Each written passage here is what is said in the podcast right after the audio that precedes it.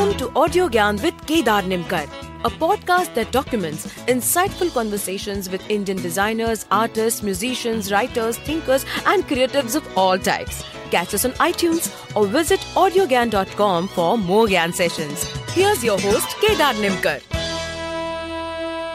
Today I have Kruti Saraiya with us on AudioGyan. Kruti is a graphic designer, typographer based in Mumbai. The focus of her practice has been to allow for contemporary Indian design narratives to emerge and fill the gap between kitsch and traditional Indian crafts. She graduated from London School of Printing and she's worked with Rabia Gupta Designs, Mumbai. Uh, she also taught at uh, Srishti School of Arts, Design and Technology, Indian School of Design and Innovation, and Ecole Intuit for several years. So it's a, it's a real honor to have you, uh, Kruti, with us on AudioGyan, and thank you for giving us your time. Well, very happy to be here. Thank you, Kedar. yeah, and uh, we'll be speaking about uh, like I've I've kept the topic name as language and typography. Uh, so we'll be exploring some bits of the uh, typography in general and the kind of work you have done and what was your creative process around it and things like that. So uh, the first thing which I want to ask you is uh, you're a typographer, but uh, you don't design fonts. So, can you tell us uh, what's the overall process about typography? Oh, I love this question. Um, so, I actually want to, you know, start off explaining this concept with a quote from Massimo Vignelli, Oh, nice. who uh, actually said that, you know, out of the thousands of fonts that exist, we need only a handful Yeah. and the rest should be trashed. uh, yeah. He says it's using a different font is like a criminal act, actually. yeah, exactly, right? So I actually have my own version of his quote, and I the bas- basically, you know, feel that the world has too many fonts Mhm. and not enough people who know how to use them, Mhm, right? And that is uh, the you know basis of actually like my practice Hmm. that uh, typography somehow seems you know largely synonymous with just type design mhm, and like i come from a school where i feel that you know there's of course with great respect to type design and uh, you know everybody out there who's doing that Mm. but the world of typography is much larger than that mhm, and there are various entry points into typography which go you know just beyond the form of how a letter looks mhm, mhm. for me that entry point is actually language Okay. and when i say language i mean like words just how they sound where they came from how they are spoken uh you know the etymology of words. exactly Yeah. like all of that and as well as you know languages in terms of like you know the different languages that people speak. Mhm, so i'm really interested in that. I'm interested in uh you know what typography can do. Mm, uh when you have interesting stuff to say. Mhm, so every time i've taught typography i keep saying that that yes sure you can make you know something look good but that something needs to be there. Mhm, and that is like you have to have a love for words. You have to be able to think in words to be able to design in words. Mhm, mhm, right? If you think just visually mm. then you're never going to have a great typographic poster or packaging or something because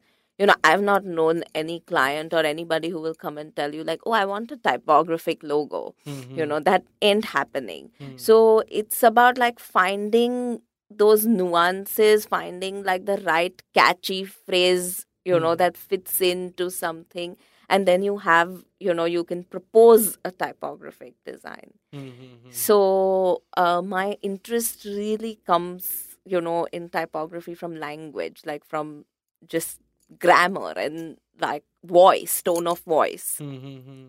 right so again i'm not talking about uh, you know stuff like that oh let's take the word dog and make it look like dog or let's you know write happy and make it look happy Yeah. but i'm actually talking about this tone of voice that just right now you know you said yeah and there was a giggle Mhm, so if i was you know to transcribe this interview mm.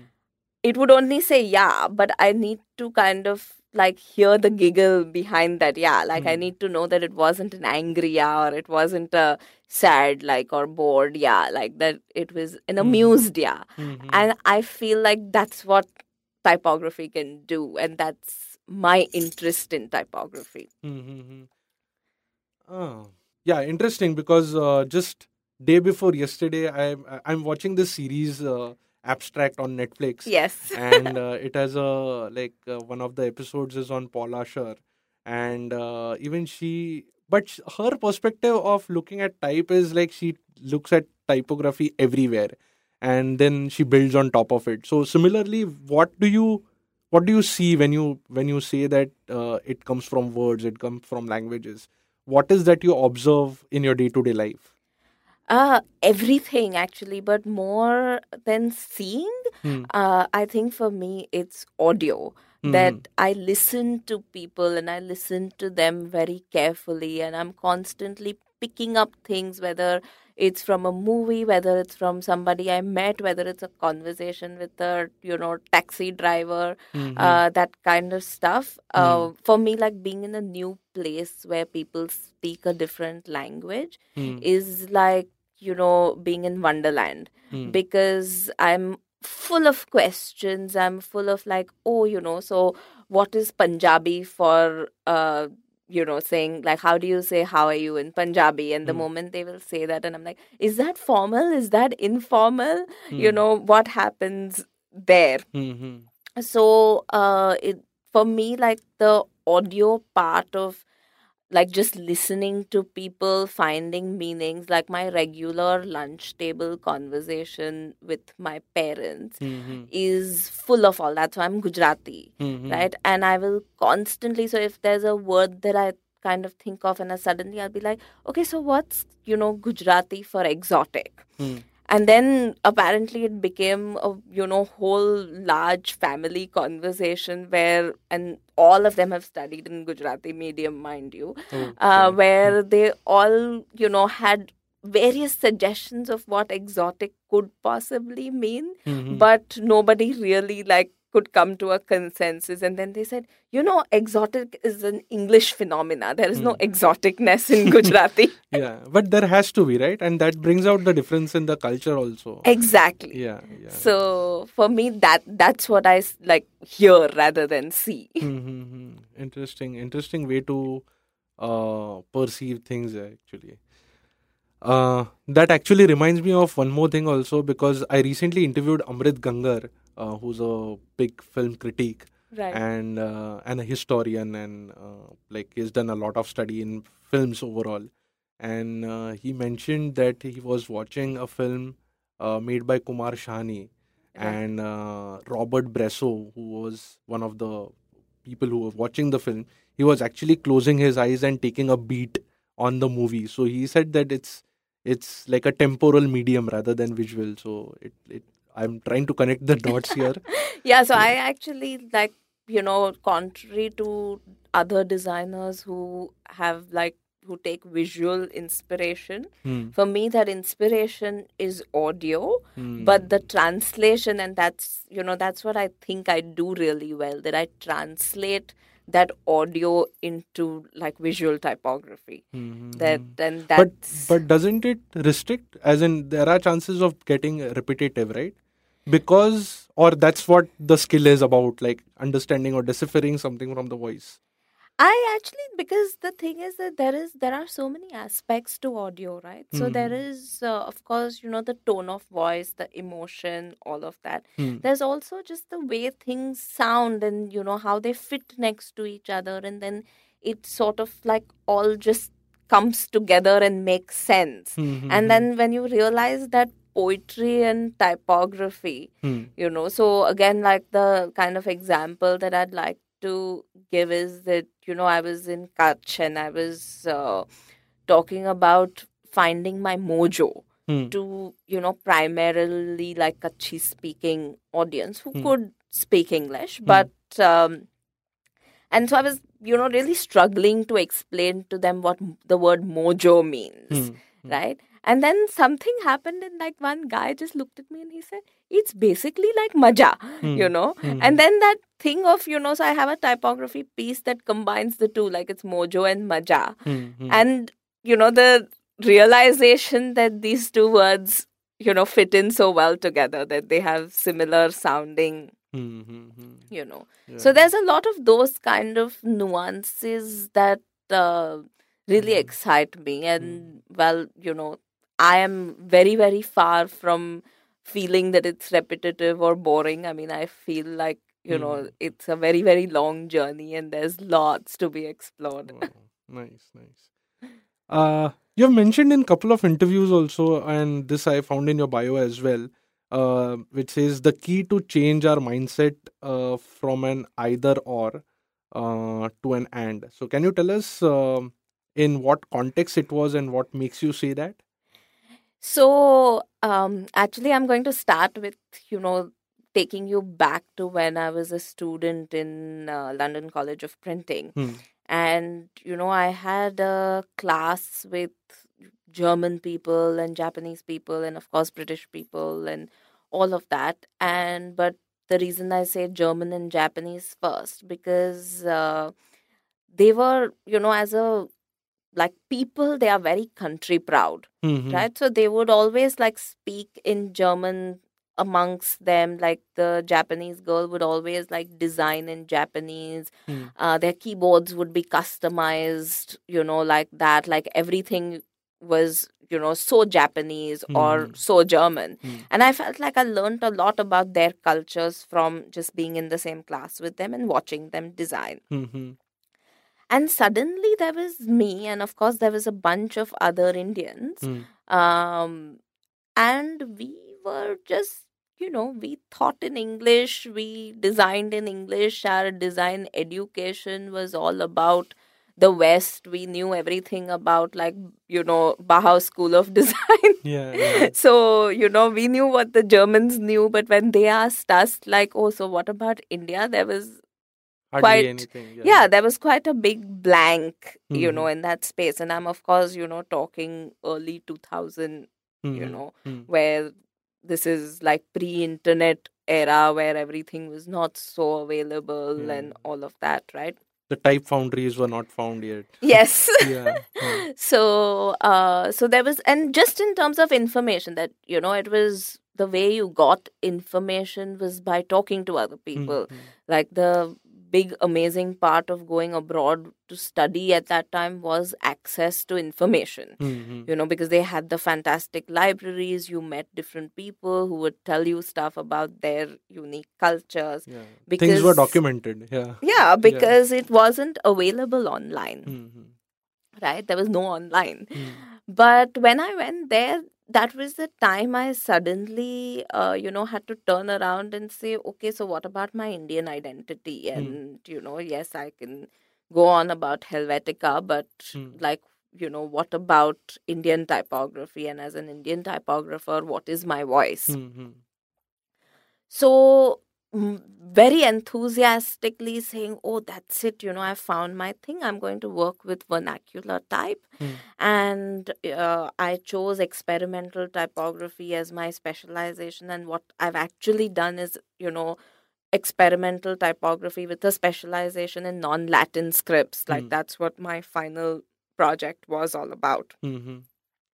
and i did i graduated everything you know i was very well received in london all of that and uh, as a sparkly eyed student i landed back in india saying oh you know now i have this indian context and i'm Hmm. going to work with that Hmm. and then you come here and you're suddenly confronted with this big question saying acha but bhaiya which language Mhm. you know that if you are uh, going to design in Mar- Maharashtra, then is it Marathi? But then not everybody in Bombay understands Marathi. So where Hmm. is you know where is the market? And it's like how many languages are there, and you know what do you do, and all of that, Hmm. right? And how do you find a commercial space for Hmm. this? No, but before that, what was going in your mind? I mean, like you have to So- get into languages, but what? Like, uh, is it? Is it? I'm getting to Yeah, that, Yeah. right? So, so there was, as I said, that there was this idea of the Hmm. vernacular language, Hmm. and then saying, okay, so you know where and you know how so the it led up to basically saying what is my voice Hmm. Hmm. right and saying my voice is that i'm predominantly gujarati Hmm. so you know i've grown up speaking gujarati at home my mom is kutchi so i also speak and understand a little bit of kutchi Hmm. there's the bombay context so there's you know marathi and there's the school context and the bollywood context so there's of course hindi Yeah. thrown in over there Yeah. uh, and then there was bangalore so there was kannada Hmm. right so now how do you take all these languages with all these varied scripts which you don't entirely understand Hmm. And bring it into design and how Hmm. right i guess that's also your question Yeah, that what yeah. about those languages right and that was the same question that i was struggling with saying that okay interest is great Hmm. but what do you do with these Hmm. Hmm. and uh, that's when i kind of like stumbled upon the fact that uh, what these languages actually do is that they hold certain cultural nuances Okay. Yeah. Right? Yeah. which are in that way not untranslatable like there is something that you lose there is something that is better expressed in a certain language Hmm. which the moment you translate it it doesn't have the same feeling it doesn't have the same power Hmm. Hmm. Hmm. so for instance there's a yeah I, this remembers actually there was one talk where i heard कि मुझे मेरी space चाहिए huh, right so this space is itself a very different context which was not present in india that's why they had to borrow that word. borrow it yeah right and the, the so the thing is that we are all as a urban indian generation yeah. Hmm. you know s- with our fancy english education and you know a colonial hangover of sorts saying english is the language of progress Hmm. right have somewhere lost this thing of our mother tongue of Yeah. you know what like we we can all barely you know we hold on to our languages in a way that like yes i'm sure we can communicate with our parents Hmm. but i'm not sure we can teach it to our kids yeah yeah and the question is so what if we can't you know Mhm. so what if they are lost Hmm. but i think that along with language you would lose stories and stories that you know have been passed on from generation to generation Hmm. Hmm. that talk about a much larger context of our culture and where you come from Hmm. just through certain words Hmm. Hmm. Hmm. right so for instance uh, there is a phrase and this is my most favorite story to tell Hmm. um, that there is a phrase in gujarati that goes bhes bhagode chas chagode Hmm. right i'm sure it sounds like complete garble to you right now no no i've read about it yeah, yeah. Yeah. So so base bhagode chas chagode very literally translated means like don't make your buttermilk while before you've bought the buffalo, Hmm. Hmm. right? Hmm. Which is again very you know kind of you can draw a very direct parallel to don't count your chickens before they hatch, Hmm. Hmm. right? Now the thing is that the moment you you say oh but it's the same thing like so Hmm. there is a translation Hmm. but this base and chas business in Gujarat Hmm. actually is very important, yeah right? That yeah. to every Gujarati, like that chas is really important, and it Hmm. talks of like an agrarian community. It talks of a vegetarian community where Hmm. like the chicken and eggs wouldn't exist. Hmm. And then when I did further kind of you know deep dive uh, like investigation on the yeah, the thing, right?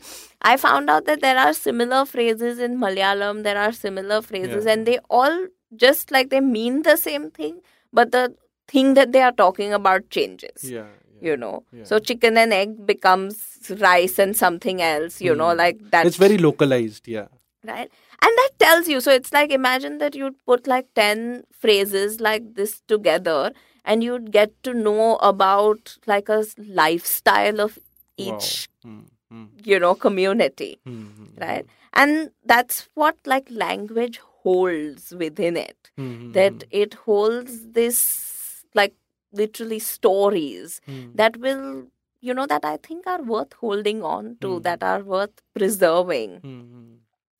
And the best part of all of this, which is where I'm going to kind of come back to your original question, Hmm. is uh, that, you know, this realization that you can kind of, you don't need to make a choice between, you know, English and the vernacular, that they can exist side by side, that you Hmm. can switch. Hmm. We all do that in our speech. Like often when we are talking amongst Yeah. friends or whatever, you know, thoda Hindi aa jata hai, yeah, there'll be like a certain, Hmm. like if you are familiar with Bangalore or whatever, like you'll just say like hogi hogi or, Hmm.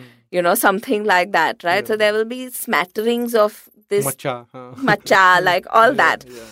So it will all come in in your speech, but Hmm. it can also sort of occupy the same space in your head Hmm. where when necessary it can come in Yeah. Yeah.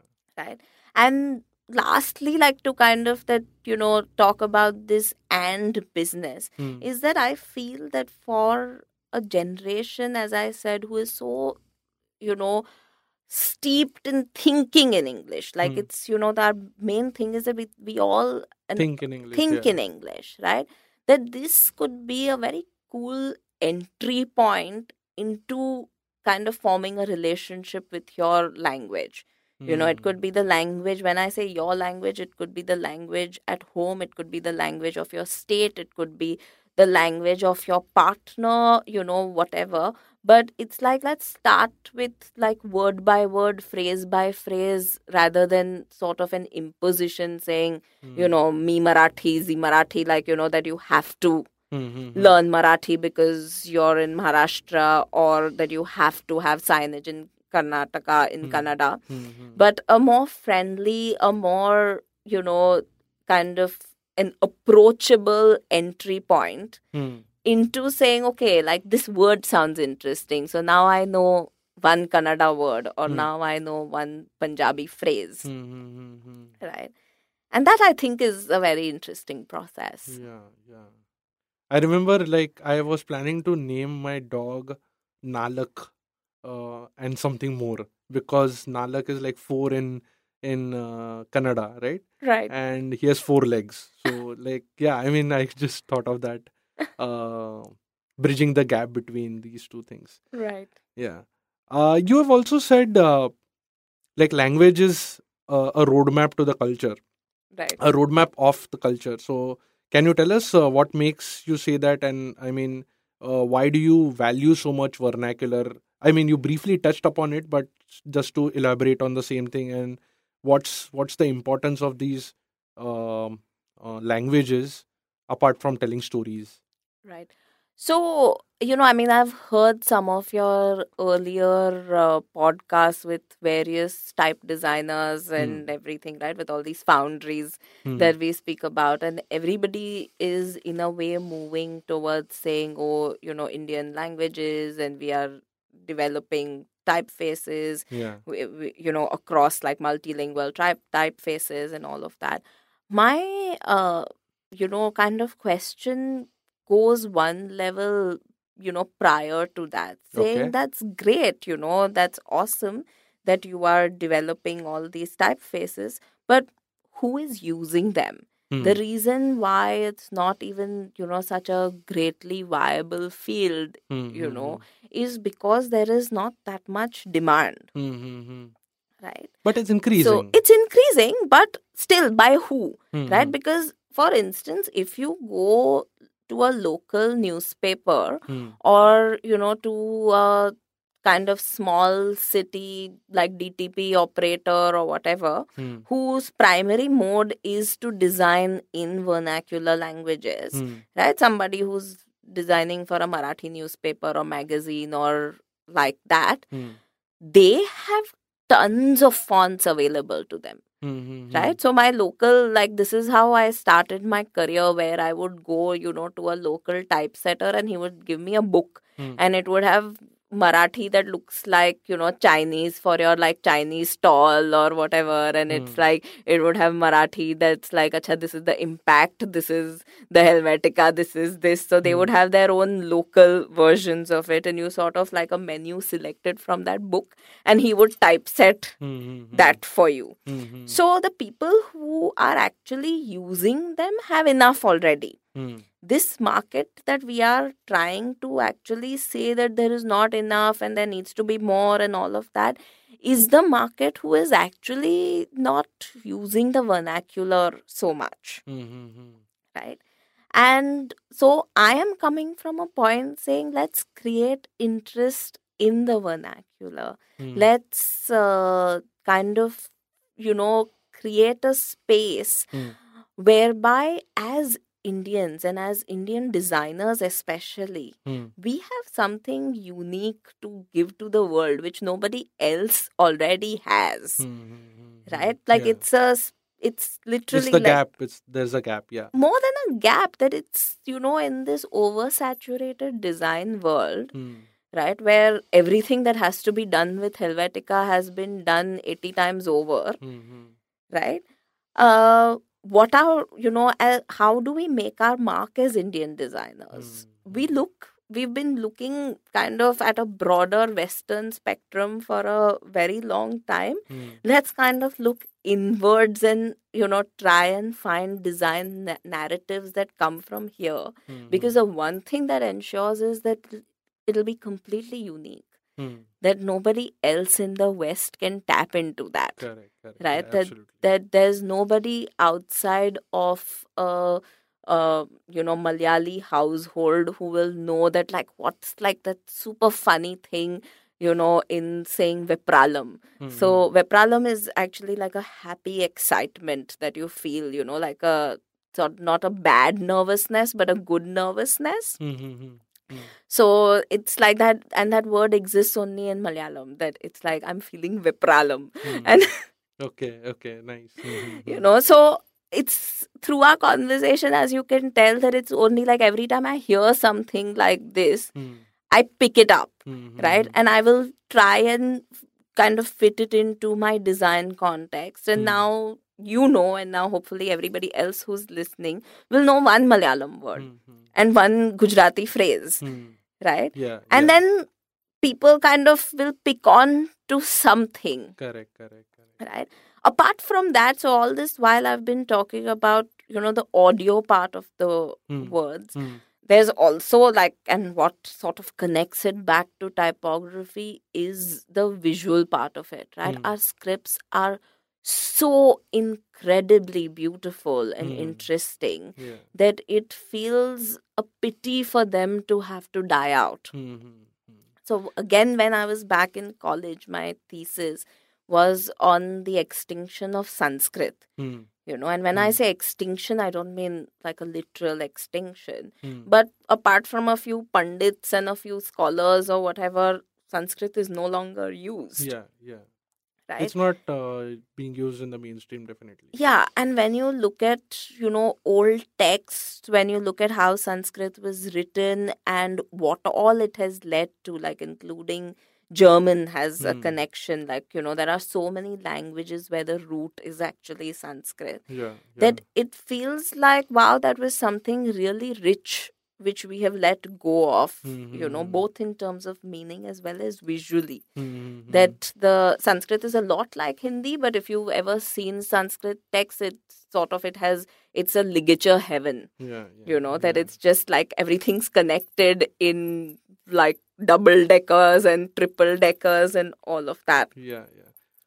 So I just feel that as as scripts, Yeah. also they they have to really really you know there's a wonderful visual repertoire and that has been like not even tip of the iceberg explored. Hmm, hmm, hmm, hmm. So there's a whole world waiting out there to kind of type of typography design with Indian Hmm. scripts. hmm Yeah, and again, uh, going back uh, to Sanskrit or for that matter, any of the other Indian languages which are on the verge of extinction or not being used in the mainstream, I think that demands like two, three another audio Gyan sessions maybe because it's quite intense. Absolutely. Um, so, Kruti, I would like to slightly change track here and ask you about uh, like the Dharavi Design Museum project which you worked on, and uh, last couple of few questions I have, and then um, yeah. So, can you tell us about the Dharavi? Yeah. That logo which is there right now on that website is it designed by you? yes. Wow, it's very beautiful. I really loved it. It has uh, like a, uh, Devanagari and English. right. So yeah, can you tell us about something about the Dharavi Design Museum project? Yeah. So, um, you know, it's it, this also kind of opens up a larger question that I often get asked saying, okay, typography and all very nice, Hmm. but, you know, what else? Mhm. Because, you know, typography alone, like how much Hmm. can you? Now, as a designer, and, you know, again, I would quote like Massimo over here saying that if you can do one thing, you can do everything Hmm. that I don't think uh, a designer's mind is limited to just kind of one area of specialization. It Hmm. it might be your kind of passion or your you know favored biased child Hmm. but there's always so many other opportunities Yeah. that's waiting for you to happen Correct. and like that i had this chance to work with these uh, two you know artists from amsterdam Hmm. and uh, it's again you know this is look at how ironic it is that it takes somebody from outside to come in to show you your neighborhood Hmm. Hmm. Hmm.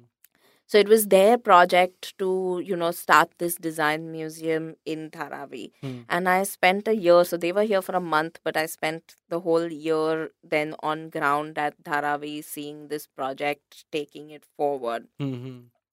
The basic idea was that it was a museum for the people of dharavi Hmm. so by the people for the people kind of an idea Hmm. and there were design conversations you know where we sat on ground with them Hmm. to say that look forget about you know demand and you know like dhanda and paisa banane ka hai. Hmm. but if you were given a free reign what would you actually design Hmm. And this was across potters and broom makers and you know the recycling guys and weavers and Wow. leather makers and Hmm. all of that so Hmm. we went into each community met like a whole bunch of makers Hmm. and then sat with them as an at an equal level like designer to designer and said like literally like we are just giving you space like yes we are the client Hmm. but we are we are the client who's saying like we don't have a brief like you do what you want to do Hmm. Hmm. Hmm.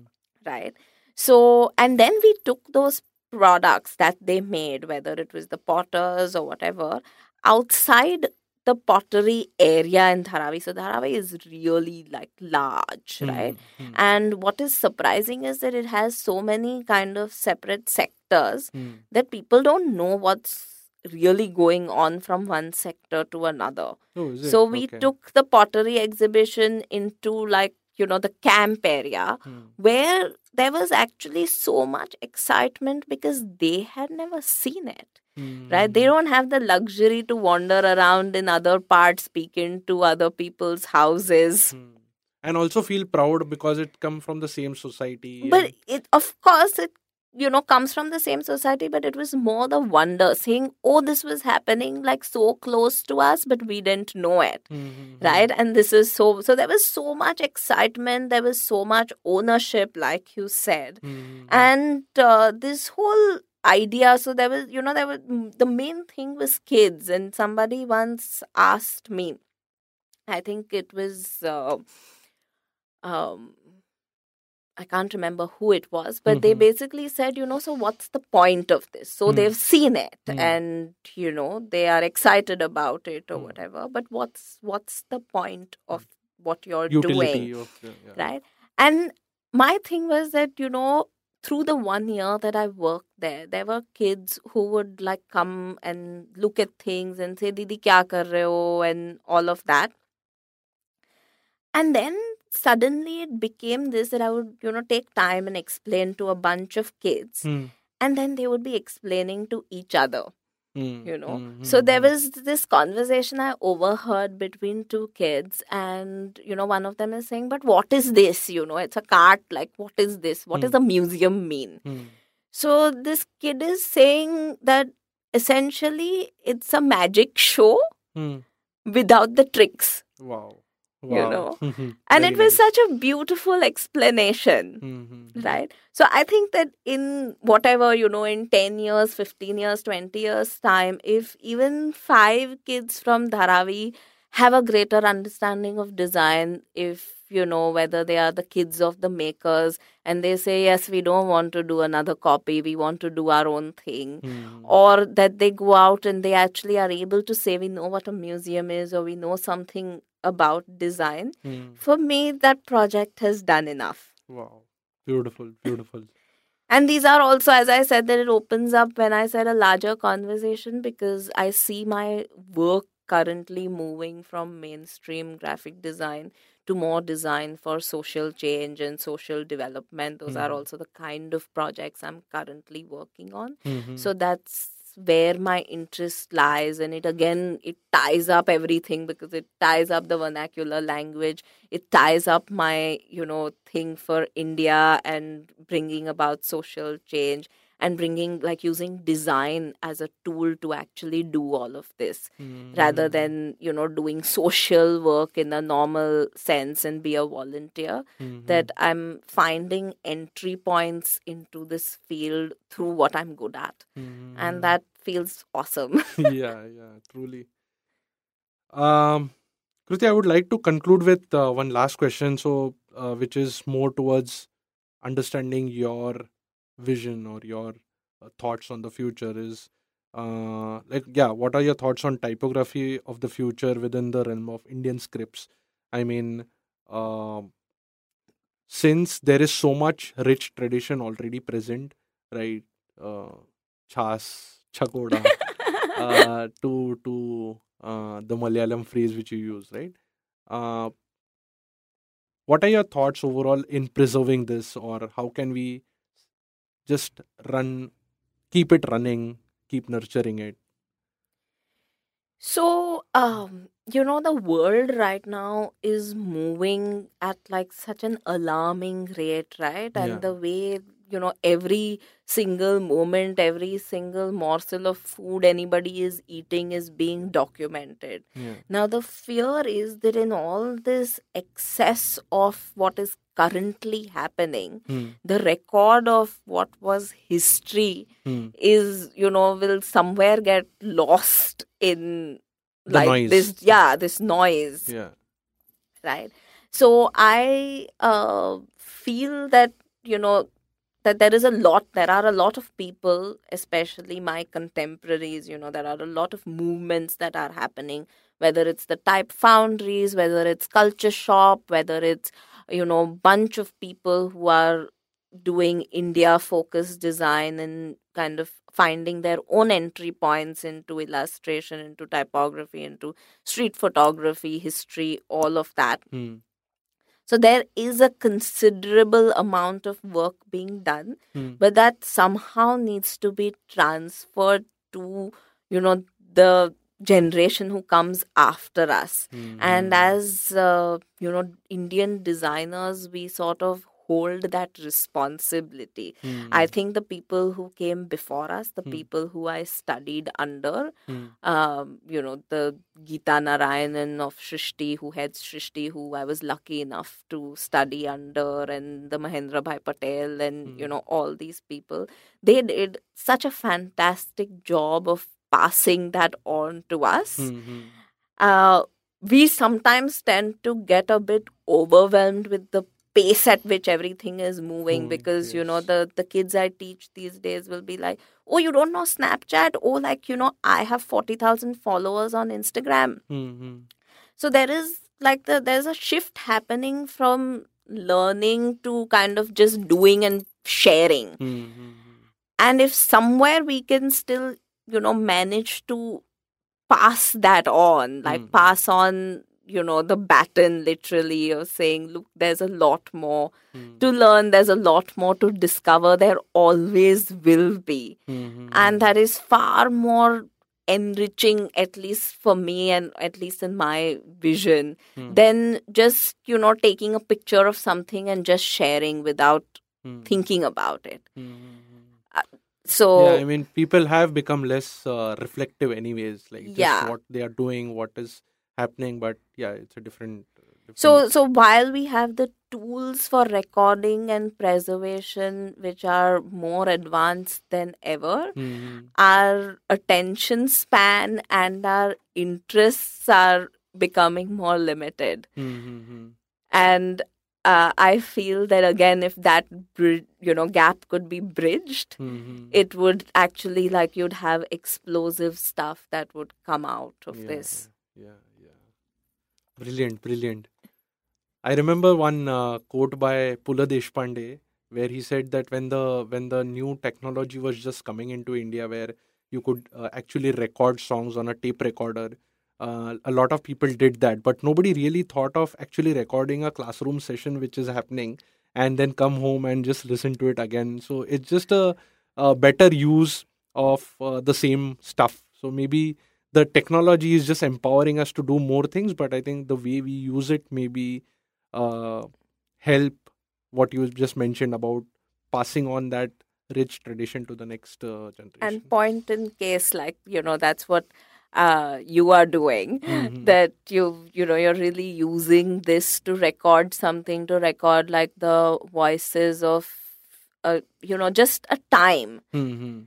right Yeah, so yeah. it's literally that i can plug into this even 5 years from now and get a sense of you know what was the thinking pattern at that time Yeah. across filmmakers across designers across you know musicians artists, yeah. whatever right Yeah. and just get a sense of history Yeah. through that but it's like the fact that we have the luxury of recording history as it happens Mhm. versus some historian you know who had to like sit and kind of piece together things yeah, is yeah. fantastic so i really think what uh, you know you're doing is just great and you know thank you for like really giving this to all of us thank you, thank you. Uh, cool. I think this is a good note to end this. Uh, I get. I mean, I understand there are a lot of things to be discussed, but it's yeah, cool. All right. Thank you for giving us your time again, and it was lovely talking to you. likewise likewise Yeah. okay. Thank you. That's it. And that's it from today's Gyan session.